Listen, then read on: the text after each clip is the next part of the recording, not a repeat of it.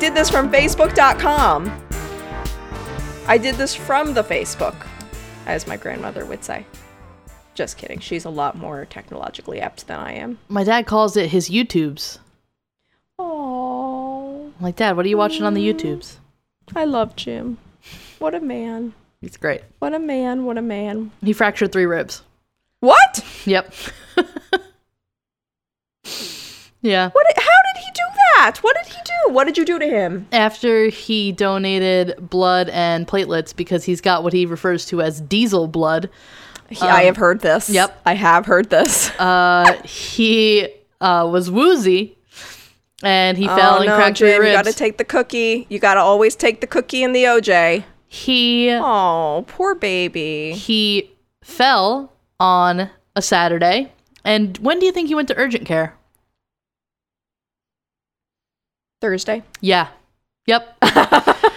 yep. That's a straight white man I know him well. yep. Mhm. Nope. It, it, I wouldn't say it's even a straight white man thing to do because I feel like I might do that as well.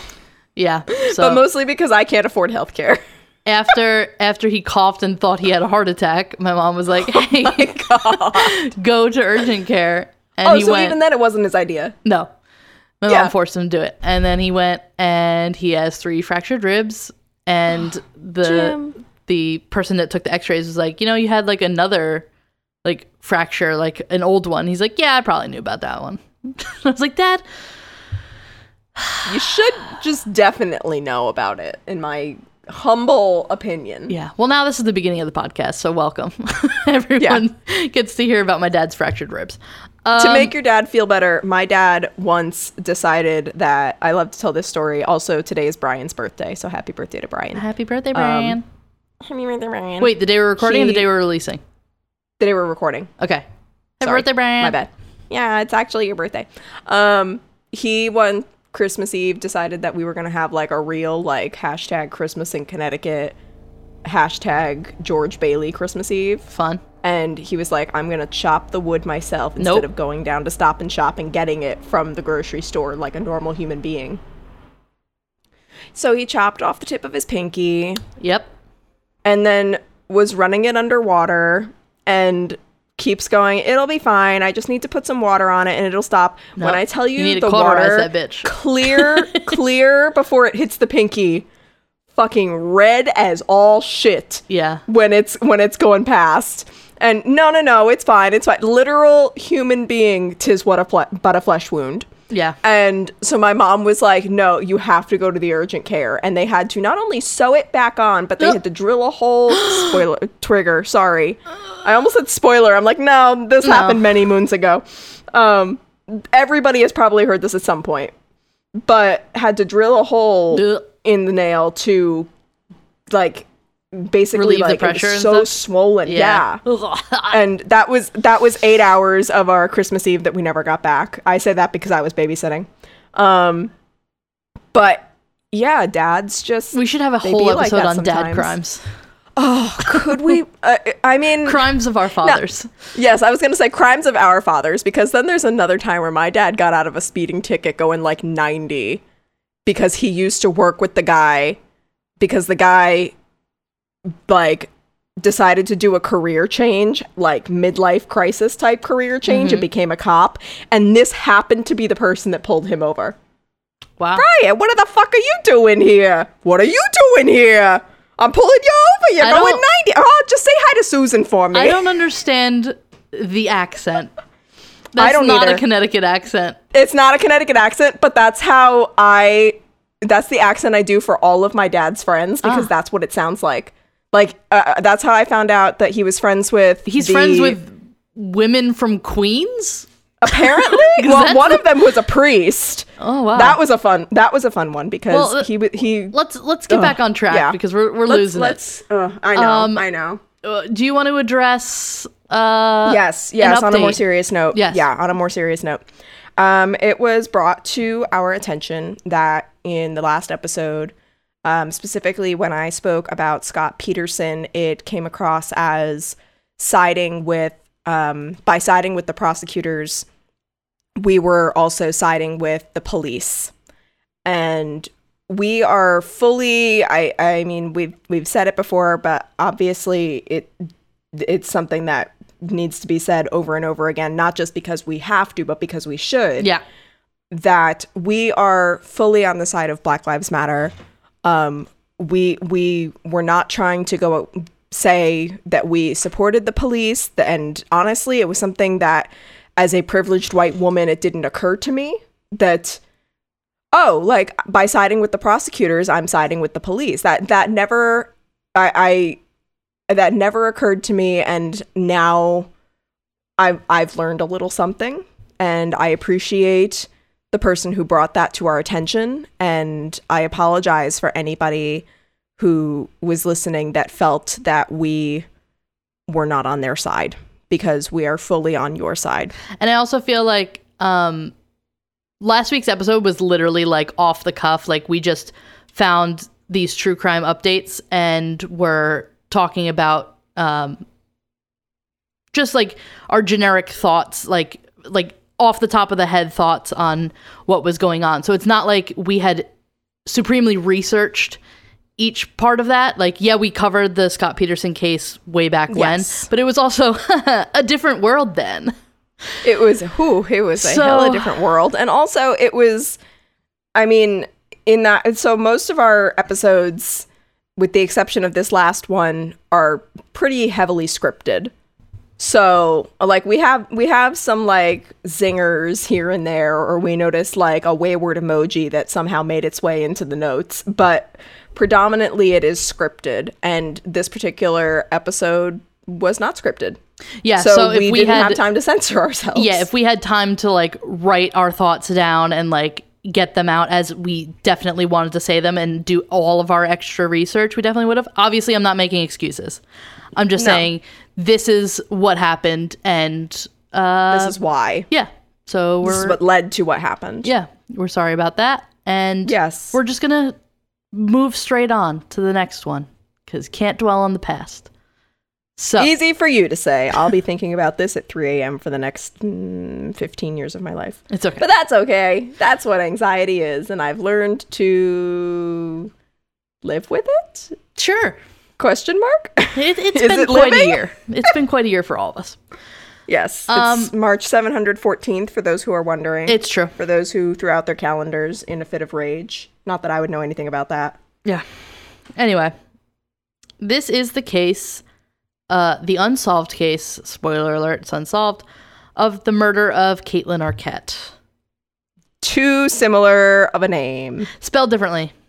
So slightly. T L Y N. Yeah, by a letter. Yeah. But she was uh, mostly referred to as Kate, K A I T. And Happy um, birthday, Brian. He calls me Kate. yeah, we're Mhm. just going to jump right into her story.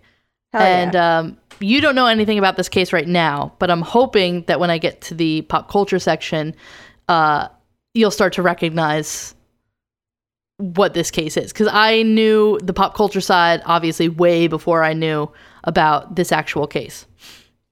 So Okay, I think you're giving me way too much credit, but I'm hoping we'll we'll jump All into it. So Kate was um, 18 years old and she graduated from high school on June 14th, 1989. She had been accepted to the University of New Mexico with plans to attend medical school one day. So Oh, good for her. definitely very bright future. Had a lot going on in her life that she was excited for. oh boy, Yeah, that's how it always starts, right? Uh huh. So shortly So after, thankful I never had a bright future. does anyone have a bright future right now? That's true. That's fair and true. But I'm just saying I've lived a lot longer because of my lack of a bright future. That's true. Yep. Um, so shortly after graduation, she moved into an apartment with uh, with her boyfriend Dung uh, Nguyen um, in Albuquerque, New Mexico, where she lived. Um, they paid for this with the help of money that they had received from an insurance settlement. Remember this. So That's this is going to come back. Mm, okay. Also, 1989 in New Mexico, like, how much was this apartment? rent was like five dollars. I know. maybe. uh, like not even just like trade some turquoise, and you're good. Like Yeah. ah, it was a simpler time. I miss those times. I was never alive in those times, but I would have liked to be. Yeah. So He was eight years older than her, um, but she had told her parents that he was only four years older uh, than her. So, um, however, they did feel like her family felt that he was a nice person. One account even said that he was so close to the family that he, he even called Kate's mother mom. Yeah, but would they have thought that if they knew he was, say, like 26 to her 18 and not 24? He's just, Was just a number. right? He's just, just a number, Caitlin. I feel like we've talked about this. Not when you're dating a teenager and you're in your 20s. I guess she's 18. She graduated. She's planning to go to medical school. Like she's got Yes. like her shit together. Yes, yes, she has her shit together, but you remember being in high school? Like, you're in a completely different realm Yeah. than somebody in your 20s. Like, that'd be like you dating an 18 year old now. Ew. Yeah, Yeah. That's the normal response. Anyway, um, well, she has her shit together a lot more than this guy, but we're gonna get to it. So As usual. everything seemed to be going great until six weeks later. Uh, on the afternoon of July 16th, Kate went to her parents' house around 6 p.m. and told her mother, Lois, that she and Nguyen had been having troubles ever since they moved in together. She planned to break up with him and wanted Lois to lie about his whereabouts if he if he called the house. She said that she would be having dinner at her friend Sharon Smith's house and she would either stay the night or sleep at her parents' house. Smith owned a snow cone stand outside of the Pier 1 store that Kate worked at because it was the late 80s. Um, like, so idyllic. I love it so much. so, uh, yeah, and because it was the late 80s, she gave Kate written directions on how to get to her house in Old Town. Aww. Yeah. Um, so Kate left Smith's house around 10:40 p.m. that night. She was driving east down Lomas Boulevard towards her parents' house, and she was shot twice in the head, once in the cheek, and another time in the temple Jesus. from her car. Like she she came to an intersection and was like waiting at the light. A car came up next to her. Bang bang bang. That's the crime. Crazy. That's a fucking crime. Yeah. Like, so Jesus. there were no uh, exit wounds, and the bullets themselves were not recovered, which is very Uh, suspect. But um, there was another shot that hit the frame of her car uh, as it jumped the median and came to rest against the pole at the intersection of Lomas and Arno streets. ooh, that's fucking lucky. Yeah. Like, obviously, the whole situation is not particularly lucky, but that, that, that Yeah. right there. Uh, the first officer at the scene was a violent crimes detective, Ronald Merriman, um, who was not in uniform at the time. He just happened to be passing by, saw the car like on the sidewalk, like against this uh, utility pole, and was like, "Oh, this looks weird." He observed two vehicles parked on the sidewalk. That would be Kate's red Ford Tempo and a second vehicle later determined to be a VW Bug. He also saw a man he later determined to be Paul uh, Apodaca standing next to Kate's car. Merriman drove me. past the scene while he radioed in to ask about the accident. None had been reported yet because he had literally just drove by as like right after it happened almost. Yeah. Um, he called in a report of the accident with no injuries and returned to the scene to investigate. It was then that he saw Kate's body lying across the front seats of the Ford.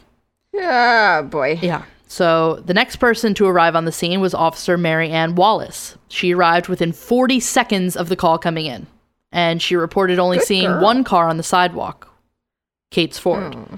So in the 40 seconds it took her to get there, the VW bug had disappeared. So Oh. yeah. So we're going to get to that in a little bit. Um, Merriman was uh, behind the car talking to uh, Apodaca. Merriman told the driver, uh, Merriman told her that the driver of the Ford had been injured in a traffic accident and he called for an ambulance, although no record has been found of any call being made. Oh? Yeah, so we're starting this suspicion early. Yeah, I'm not loving that. No. Uh, Officer Wallace honest. took one look at the bullet shattered driver's window, recognized that this was a crime scene, and radioed to the station for backup. Neither officer took any information from Apodaca other than his name and phone number, which turned out to be wrong. Great police work, guys. I Fantastic. mean, ugh, God damn it. To this day, no police officer has ever interviewed Apodaca, nor have police questioned the disappearance of his VW bug between the time uh, Merriman saw it parked next to Kate's car and the time that Wallace arrived. Um, obviously, remember this guy. We're going to get to talking about him in a second in more detail. Yeah.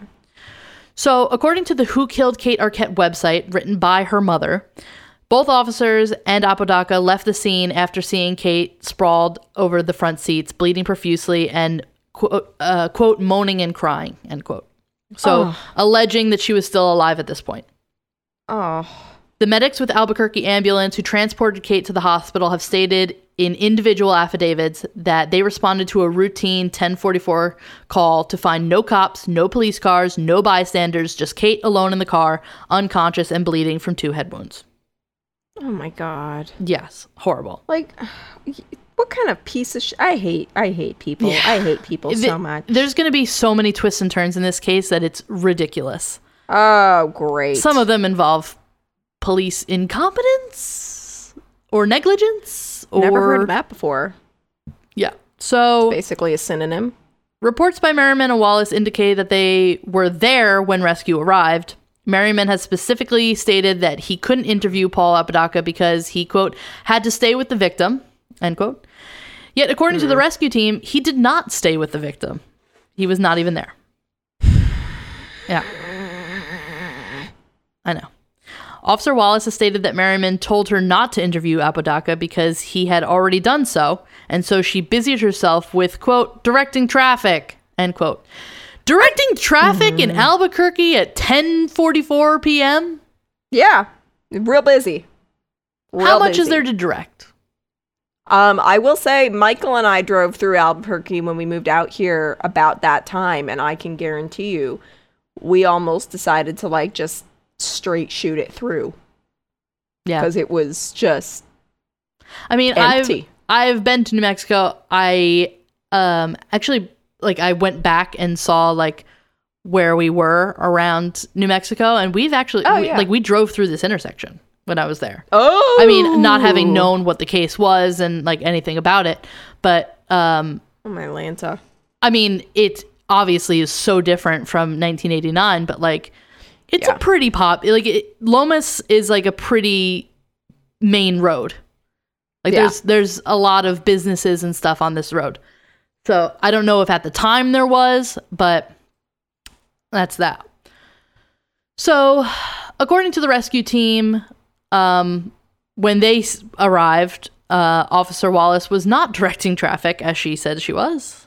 Oh my god. Yeah. The f- The medical team stated that they almost missed the scene because there were no police cars and there was nobody there to wave them over. Yeah.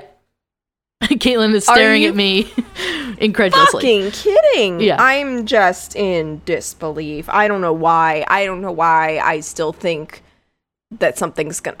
Yeah. Ah, it's okay. It's fine. It's whatever. It's So, police maintain that Kate was chased down on Lomas and shot twice in the head at a stoplight at the corner of Lomas and John Streets.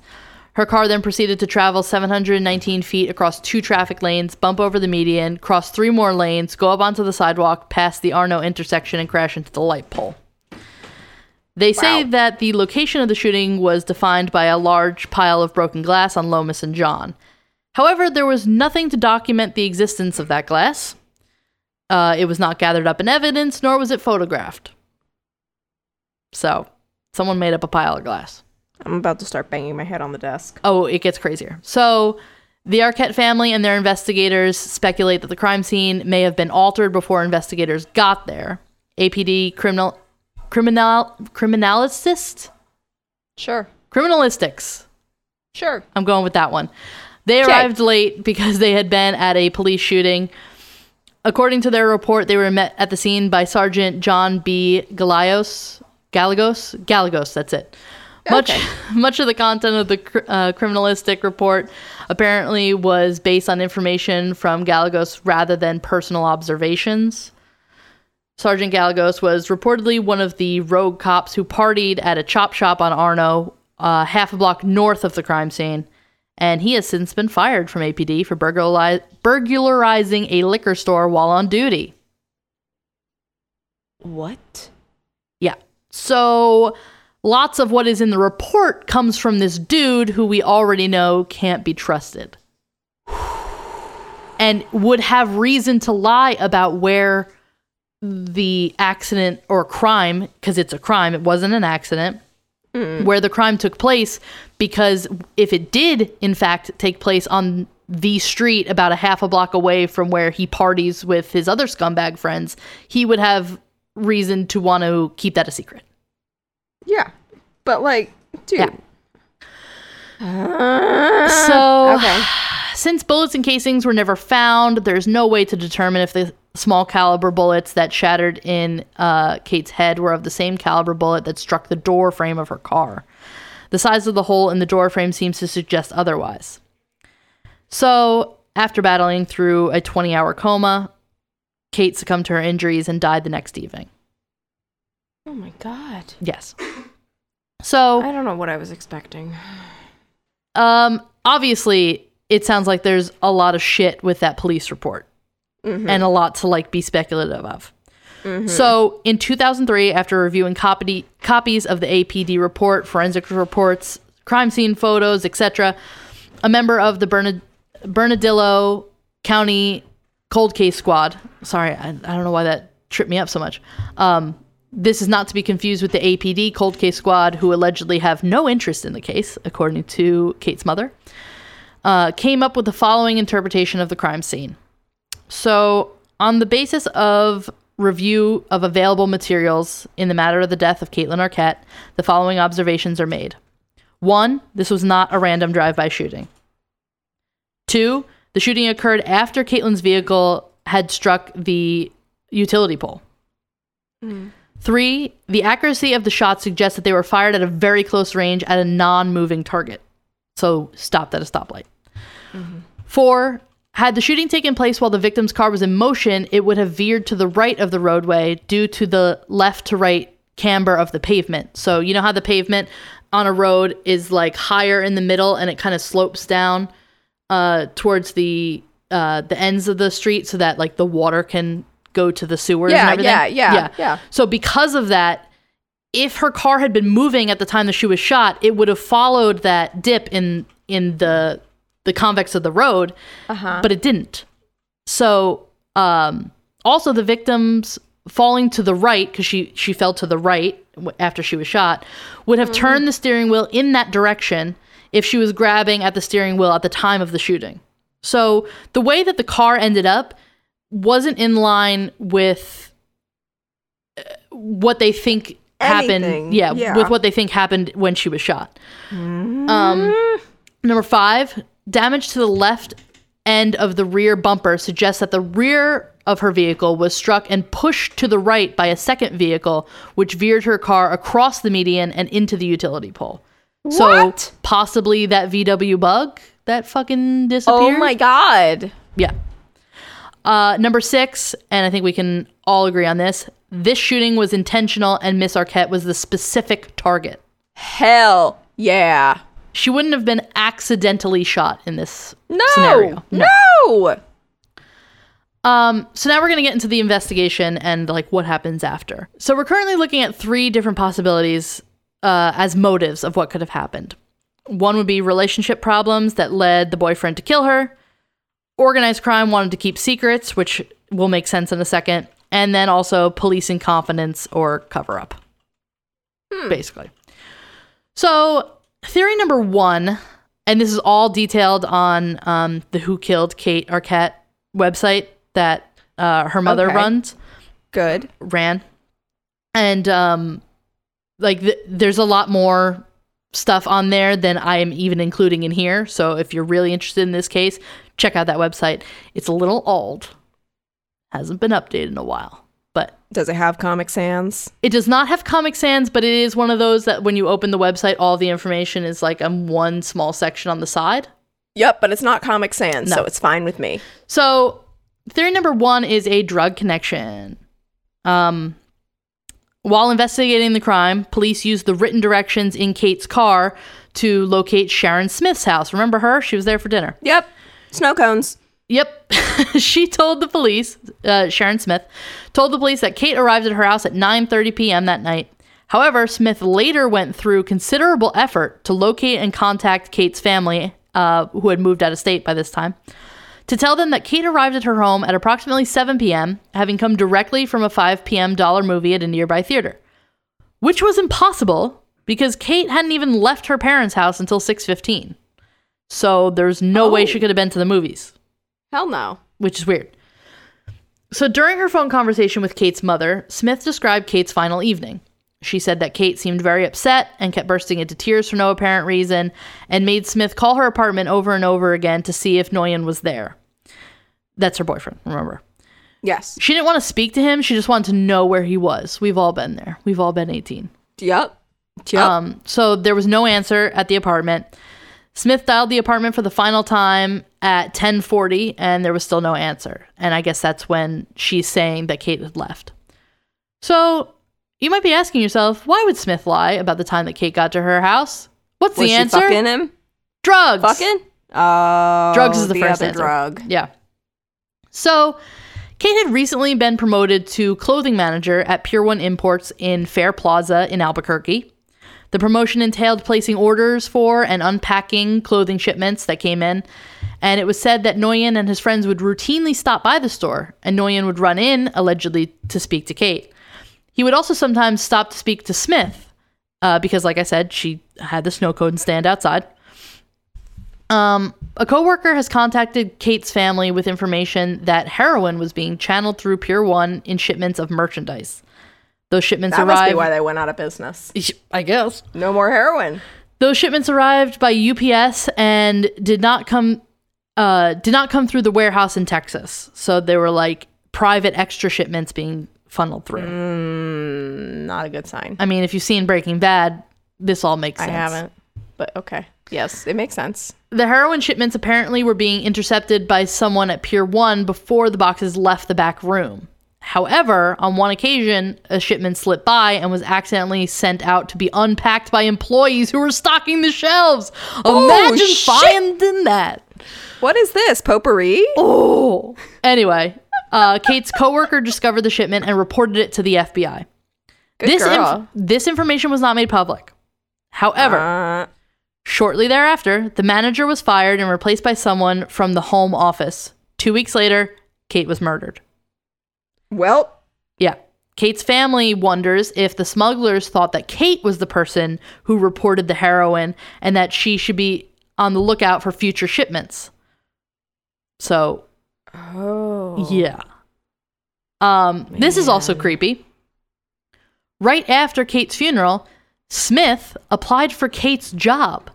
What the fuck? Smith's boyfriend, Ray Bowes, who uh, allegedly spent some time in prison, also applied for a job there unpacking boxes. Mm-mm, mm-mm, mm-mm. Yeah. Even creepier, the pair worked for a couple of weeks and then abruptly stopped coming into work. They didn't even pick up their final paychecks. No, Kate's family wonders if there was if they were there to receive one final shipment. I mean, girl, Yeah, it is suspect, girl. but that's not the only theory. Oh goddamn. Next theory, which if you threw out 30 theories, you wouldn't have guessed this one. Vietnamese gang connections. Yeah, no, Did you have that on your bingo board for this one? did not, did not, and so close, so close. Yeah. Because I did have Thai gang connections. Well- so close yet so far. So, on the day after the shooting, one of Kate's friends informed the Arquettes that Nguyen was a member of a, a Vietnamese organized crime ring that Kate was in a position to expose. One of the many activities this group was involved in was a car wreck insurance fraud scam. Oh. Yeah. We'll get to details and also Mm. uh it's not that lucrative for them. But also it's 1989, maybe it was more money, but anyway. Nguyen and eh. his friends from Albuquerque, Albuquerque would fly to Orange County, California, rent or steal cars, and then stage car wrecks claiming fake injuries. The participants would be paid $1,500 each. And then there was also doctors, lawyers, and paralegals who were also part of the scam, and they would make the most money. What? Yeah. So the doctors would confirm these fake injuries, the lawyers would represent these people with the fake injuries, and the paralegals were in on it as well.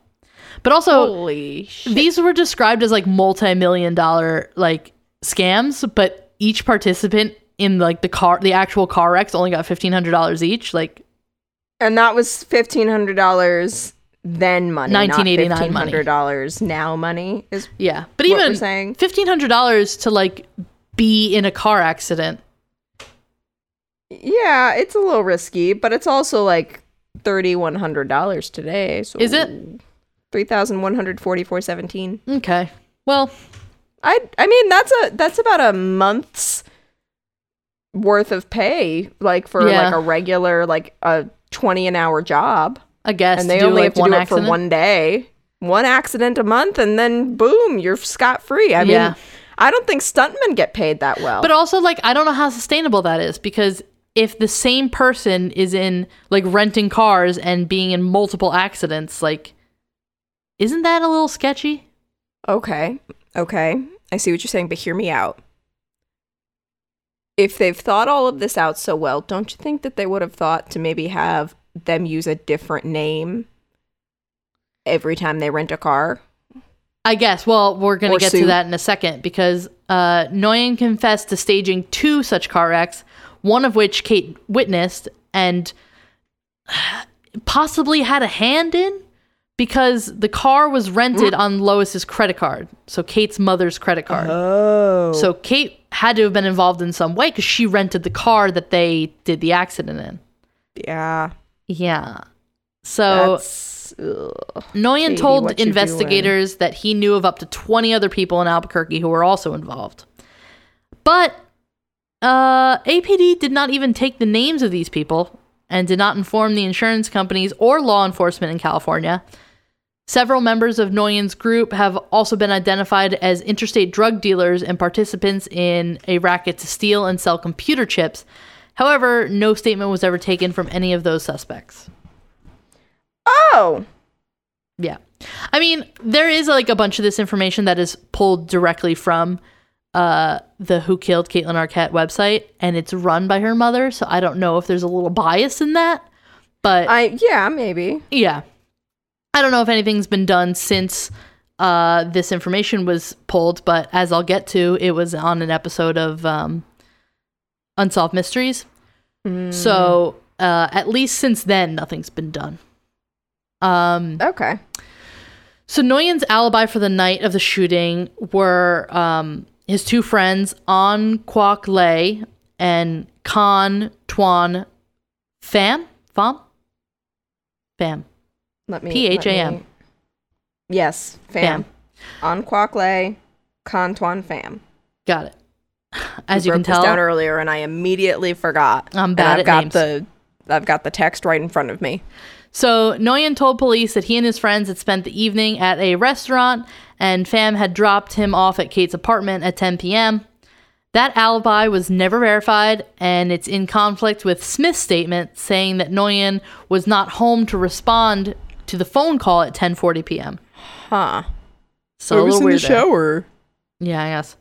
Yeah. Uh, Nguyen has since identified Lei as a participant in the car wreck scam that they were running. He also identified the insurance fraud, um, like someone who's involved in the insurance fraud scam in California as Lei's cousin, Bao Tran, uh, housemate of a convicted arsonist, Hong Fook Zui Van. Got it. Caitlin's mouthing it to me. I told you My I'm so bad. I really do try. therapist. I My really brother's do try. therapist was Vietnamese. That's the only reason I know it. Yeah.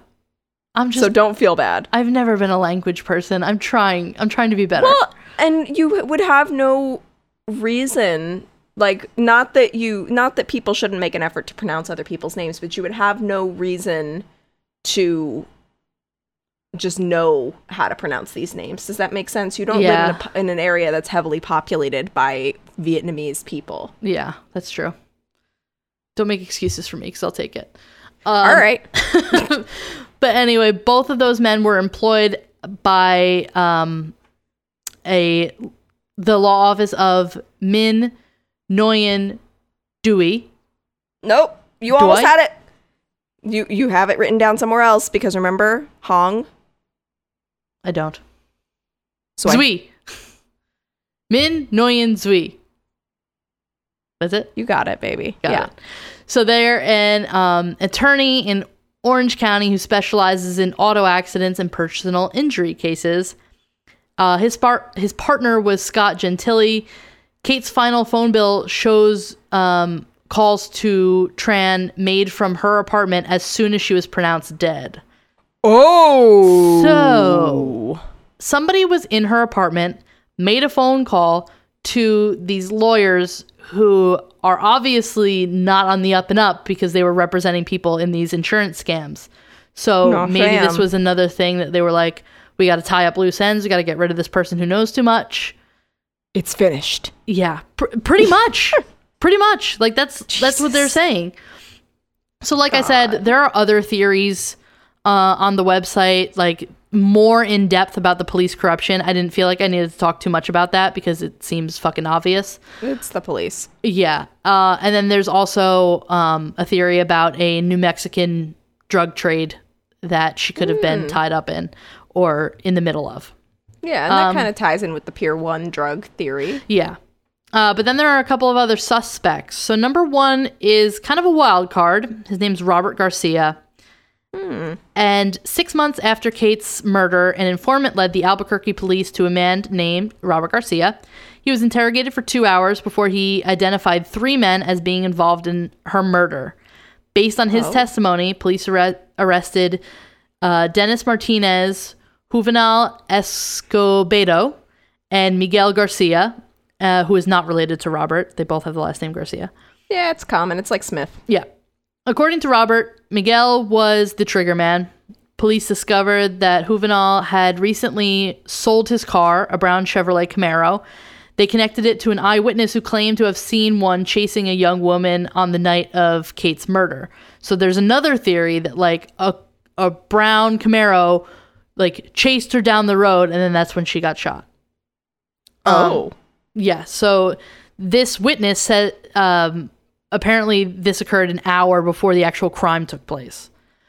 Oh, okay. Yeah. So, however, this case fell apart when it was discovered that Robert had been in jail on the night of Kate's murder, and ultimately charges against the three suspects were dropped due to lack of evidence. So, like, this mm-hmm. isn't a super reliable suspect. I don't think this one's like the top of the top. The next one, I think, is probably definitely involved in some sort of way, and that is the boyfriend, Dung Nguyen.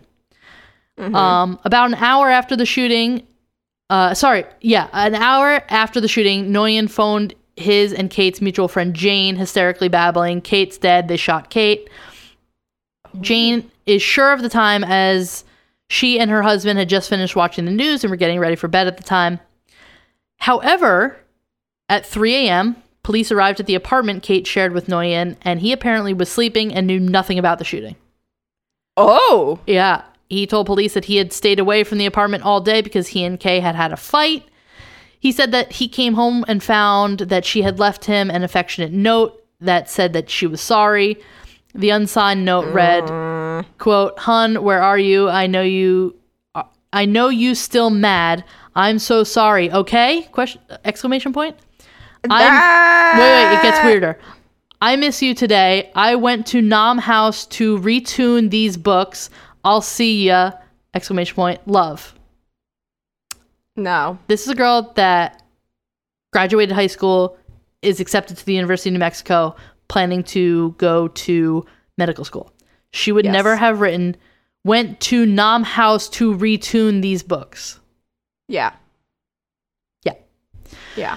So police accepted this note as evidence that Kate still loved Nguyen and that she was not going to break up with him.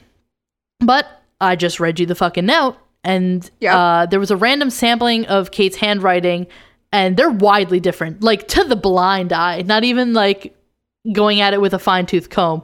Wholly different writing. And there's spelling and grammar mistakes that Kate never would have made. They didn't even do their homework. No, not at all. They could have taken any piece of paper in her apartment that she had written on, and you could tell that it's not the same fucking note. I would say that's arguably just as insulting as the fact that they killed her. It's fucking lazy police work, to be completely honest. Yeah. that they didn't even bother looking into this. Right. So the private investigator that the Arquettes hired also spoke to Kate's landlord, and he believed that she was afraid of her boyfriend's friends. They only spoke Vietnamese around her and often made fun of her and were linked to organized crime, like I've talked about. And they were pretty much the center of the couple's arguments. Now, I'm not saying that speaking in your native language in front of somebody who doesn't speak Oh. that language is Yeah, a bad no. thing. Obviously, like, if you're not talking about anything nefarious about the person who's fucking right in front of you, then it's not a Making problem. fun of them. That's so mean. Yeah, that's bullshit. Um, but yeah. So police did a primer residue test to see if Nguyen had fired a gun, and it was negative. According to police reports, when investigators left the apartment, Nguyen was leaving immediately to go to the hospital to be with Kate. Instead, he and two carloads of his friends drove straight down Lomas to the crime scene and went past the hospital on the way. Ooh. Yeah. So Nguyen eventually did join Kate's family at the hospital, and his two carloads of friends remained in the hospital parking lot outside the rest of the night. I'm. Fucking go home. What the fuck? What? Seriously. What? What? None of this makes sense. No. Um, the following evening, when Kate was pronounced dead, Nguyen called Lei and Pham, who were partying at Kate's apartment. Which, fuck you. Why? Um, and he called them to tell them that Kate was dead. And phone records indicate that they immediately called Tran, uh, and like like I said, the insurance guy in California to report Kate's death, which is, I think, like the most suspicious detail Yeah. but whatever. Um, after Kate's funeral, Nguyen was stabbed in the abdomen, allegedly a suicide attempt, in Pham's dorm room on Kirtland Air Force Base. Lei was also there. Uh, according to the OSI spokesperson, Pham refused to talk to the police on the advice of his Air Force attorney, and he was never interviewed. Although this incident took place on federal property, the knife and Nguyen's bloody clothing somehow ended up in the APD evidence room. So that's another check on the police to be like, uh, weird. Oh my weird. god. What? I. I know. Nguyen survived his injury. Yay. And when uh, Kate's mother visited him in the hospital, uh, told her that he knew who killed Kate and was deciding whether he had the courage to tell her. Yeah. anyway, Those are dumb.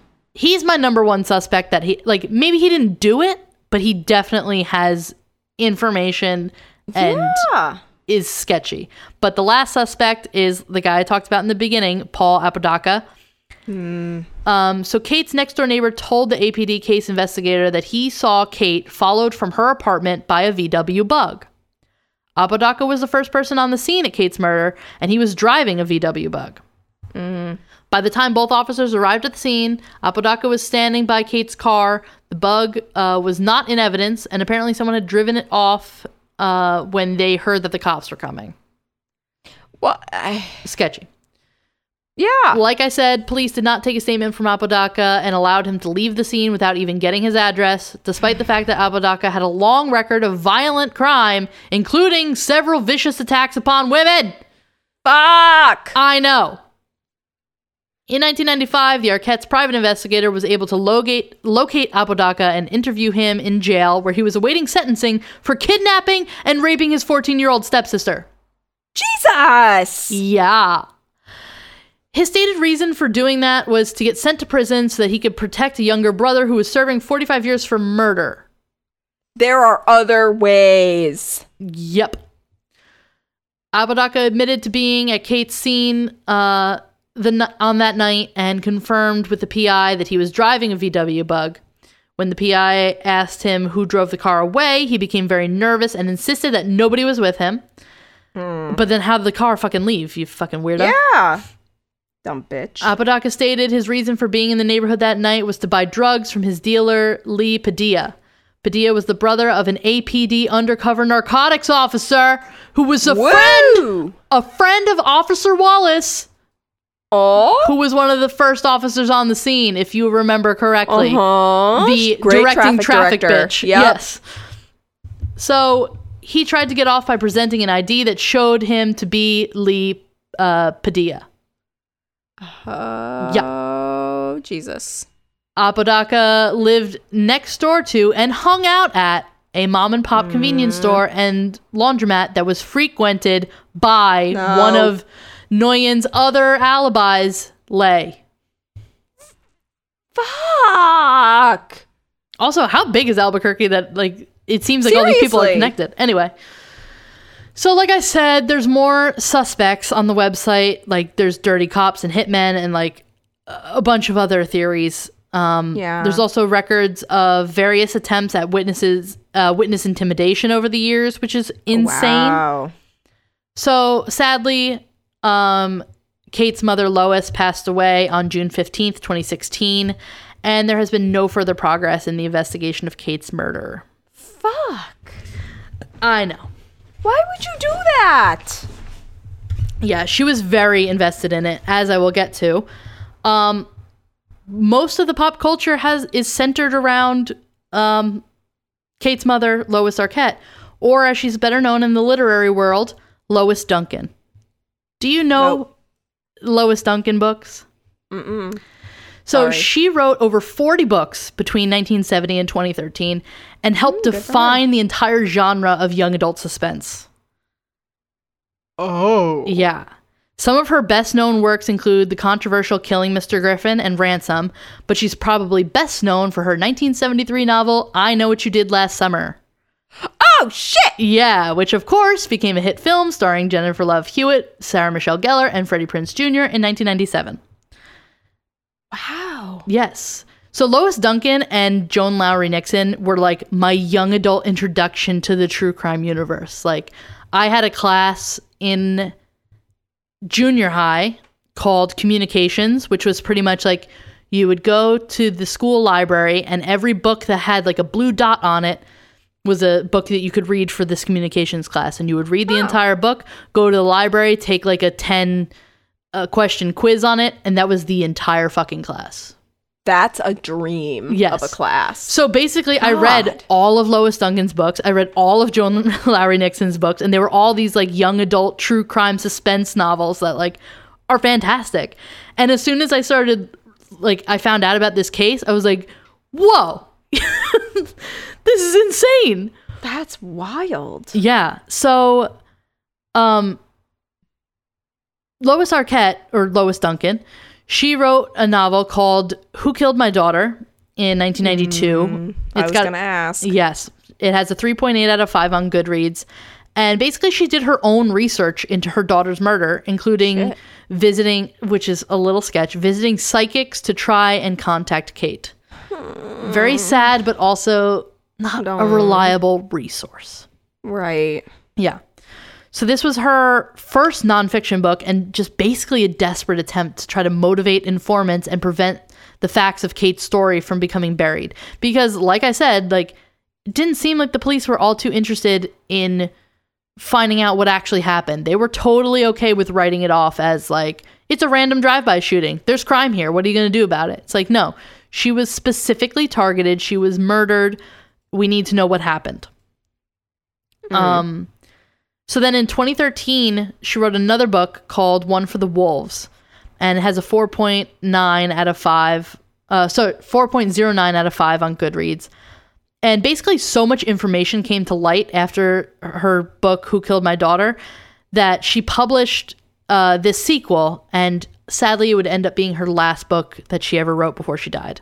Oh God. Yeah. So basically, it's like uh, it plays on what she learned from all of the people coming forward after the first book, and basically just spirals. Like all of this information came about that it like uncovered all of these different avenues that she could look into that it was like insane. That's where we get like the the vietnamese drug connections and the pure one uh heroin scams and all that stuff. Like crazy stuff. Yeah.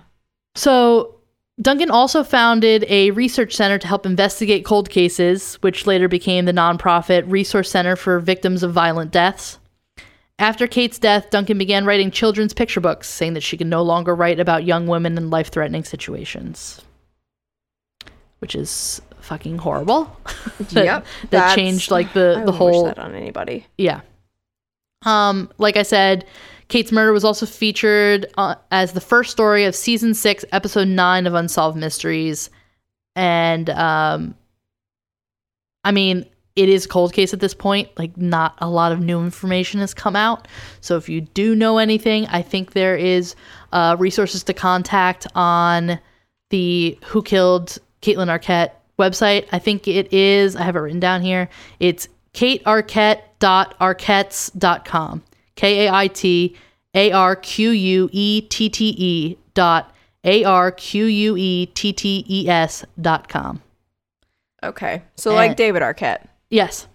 Yeah. So, if anybody was in Albuquerque at this time, it's just so sad that it seems like it seems like there's so many different things to look into with this case and there's so many possibilities. It should have been solved by now. Yeah, like the ball wasn't just like dropped, it was fucking thrown in a field like a severed penis.